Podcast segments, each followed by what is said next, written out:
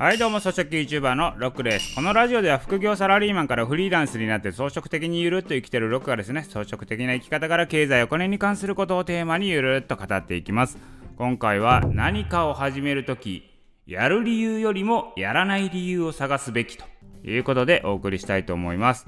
はい新しいことを始めるときにこれやろうかなとかやらないとかねまあ迷う時ありますよね。まあ、例えばまあ、新しい趣味始めようかなとか、まあ、習い事やろうかなどうかなとか、投資であれば新しい投資案件があるんだけど、これ投資すべきかどうかどっちやろうみたいな。あとね、まあ、サラリーマンの方であれば、転職考えてるんだけど、転職活動するかどうか、どうしよっかなみたいな悩み時ありますよね。こんな悩み事あると思うんですけれども、どんな感じでやるかやらないか決めてます？これ私の場合なんですけど、これやる理由よりやらない理由を探すんですね。これどういうことかというとまあそもそもやるかやらないか考えてる時にやる理由があるから、まあ、悩んでるんだと思うんですよ。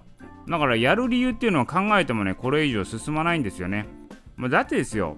でやるかやらないか考えてやる理由を考えているんですけどあとはねやってみないとわからないんですよ。だからねやる理由ってこれ以上考えても実際無駄なんですよね、まあ、だったらやらない理由を探してみるんですね。例えば転職活動してみようとか考えた場合にこれやらない理由を考えてみましょうとなった時に何考えます？まあ例えば出てくるのが、まあ、忙しいから転職活動できないとか出てきますけどいやそれは言い訳でしょと。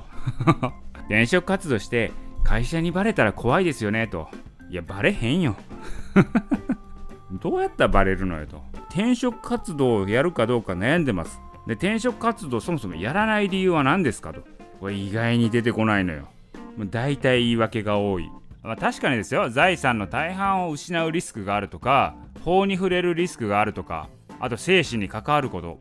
まあこういうのはちゃんと考えたらいいと思うんですけどいや大半のことはそんなことないですからね。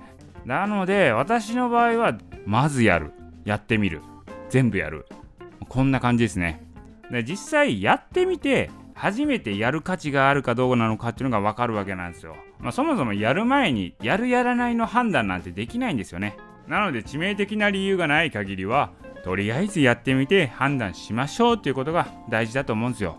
まずやってみる。まあ、やらない理由なんてそもそもないですから。大体言い訳ですよ。でまあそしてやってみてからこれはやる価値があるのかどうかっていうのを判断するのがいいんじゃないのかなと思います。はい、ということで今回は何かを始める時やる理由よりもやらない理由を探すべきということでお送りいたしました。今回の音声は以上です。